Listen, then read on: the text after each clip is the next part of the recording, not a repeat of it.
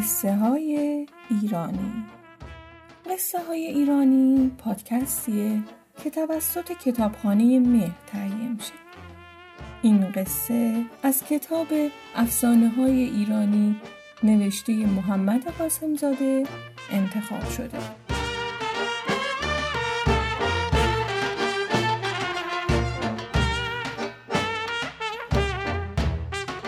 قصه دیو و چوپان. روزی بود روزگاری بود در زمانهای قدیم اربابی بود که مردم آبادی از ظلمش به سطو اومده بودن اما دم نمی زدن.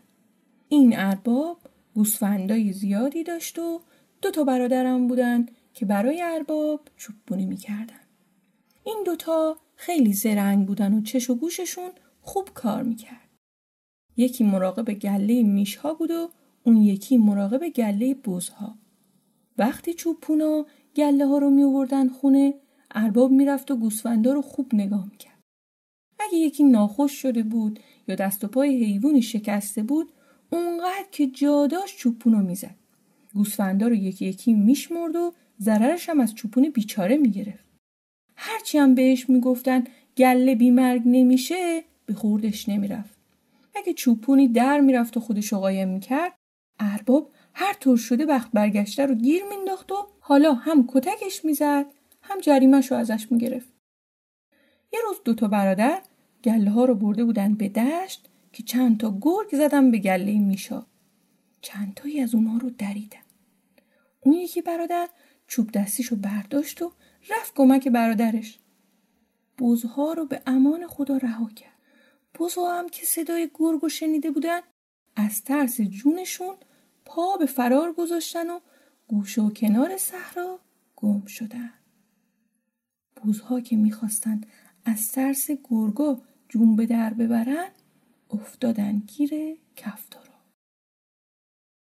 کفتارام دلی از عذا در آوردن خب چندتایی میش و گله بز نصیب گرگ و کفتار شدن. برادرو هم وقتی دیدن چه بلایی سرشون اومده نشستن و با خودشون حساب کردن که این ارباب آدمی نیست که دست از سر اونو برداره.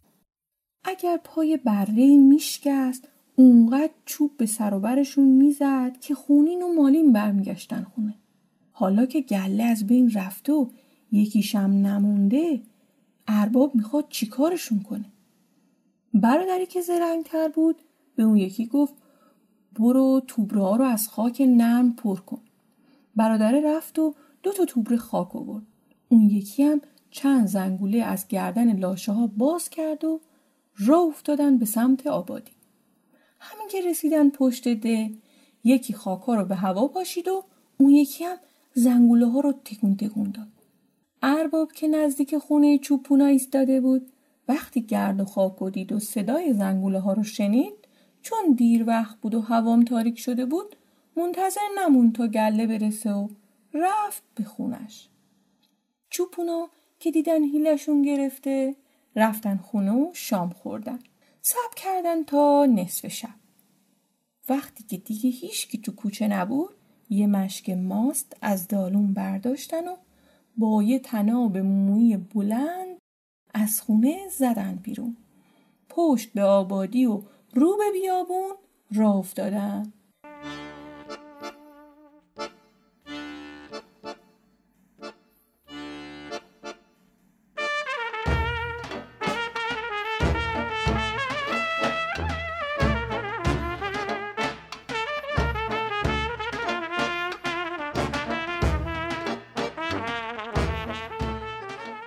رفتن و رفتن تا رسیدن به یه قلعه که درشم باز رفتن تو در و محکم بستن.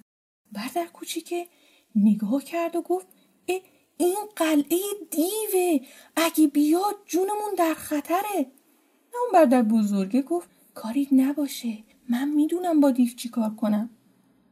برادر رو در و بستن و زود رفتن پشت بوم و منتظر دیو نشستن.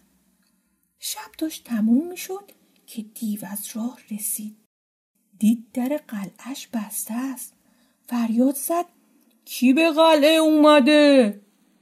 برادرها صداشون رو کلوف کردن و گفتن ما آدمی زادیم دیو عصبانی شد و گفت حالا کار آدمیزاد به جایی کشیده که بیاد قلعه دیو و درشم ببنده؟ زود در رو باز کنید ببینم. برادرها زیر بار حرف دیو نرفتن. دیو گفت از دیوار میام بالا. اون وقت می‌دونم چی کارتون کنم. برادرها سر حرفشون موندن و گفتن اگه می‌تونی بیا بالا. دیو صداشو کشید رو سرش و گفت مثل اینکه شما دیو نمی‌شناسین. اصلا تا حالا موی دیو دیدین؟ اینو گفت و یه تار موشو کند و انداخت پشت بود برادرها دیدن یه تار مو به اندازه 20 سیر وزن داره. برادر کوچیکی که ترسیده بود گفت بهتره در قلعه رو باز کنیم. شاید دیو از سر تقصیرمون بگذره. برادر بزرگه حرفش رو گوش نداد و گفت حرف نزن نگاه کن ببین چی کار می‌کنم. بعد رو به دیو کرد و گفت چه موی کوچیکی! ما فکر می‌کردیم بزرگتر از این باشه. اما مثل اینکه دیو موی آدمیزاد ندیده. اینو گفت و تناب مویی رو که بیشتر از سه من بود انداخت پایین. چنگ یه هیزم کشی هم که به تناب بسته بود خورد به زمین و صدا کرد. دیو تناب و گرفت و از اندازه و وزنش هیرون موند. اما خودش از تک و تا ننداخت و گفت مثل اینکه تالا توف دیو ندیدین. سینش رو صاف کرد و توفی به اندازه یک کاسه انداخت پشته بود بعد بزرگه خندید و گفت توف دیو فقط همین بود. اینو گفت و کاردو از کمرش کشید و مشک ماست و چاک زد و تمام ماست و یک جا ریخت پایین. دیو حسابی عصبانی شده بود اما تصمیم گرفت بره بالا. پس تناب موی رو تاب داد و انداخت بالا و چنگه گیر کرد به کنگره قلعه. وقتی تناب محکم شد اونو گرفت و شروع کرد به بالا اومدن. پا به دیوار می‌زد و میومد همین که رسید نزدیک کنگره بردر کوچیکه با ترس گفت رسید. بردر بزرگه گفت نه ترس وردنه ننه رو بیار ببینم. دیو تا اسم وردنه رو شنید ترسید و دست و پا شل شد و از بالای دیوار که ده دوازده ضرب بلندی داشت افتاد پایین و درجا مرد. برادرها که قلعه رو بی صاب دیدن اونو مفت چنگشون دونستن و سالهای سال با هم در قلعه به خیر و خوشی زندگی کردن.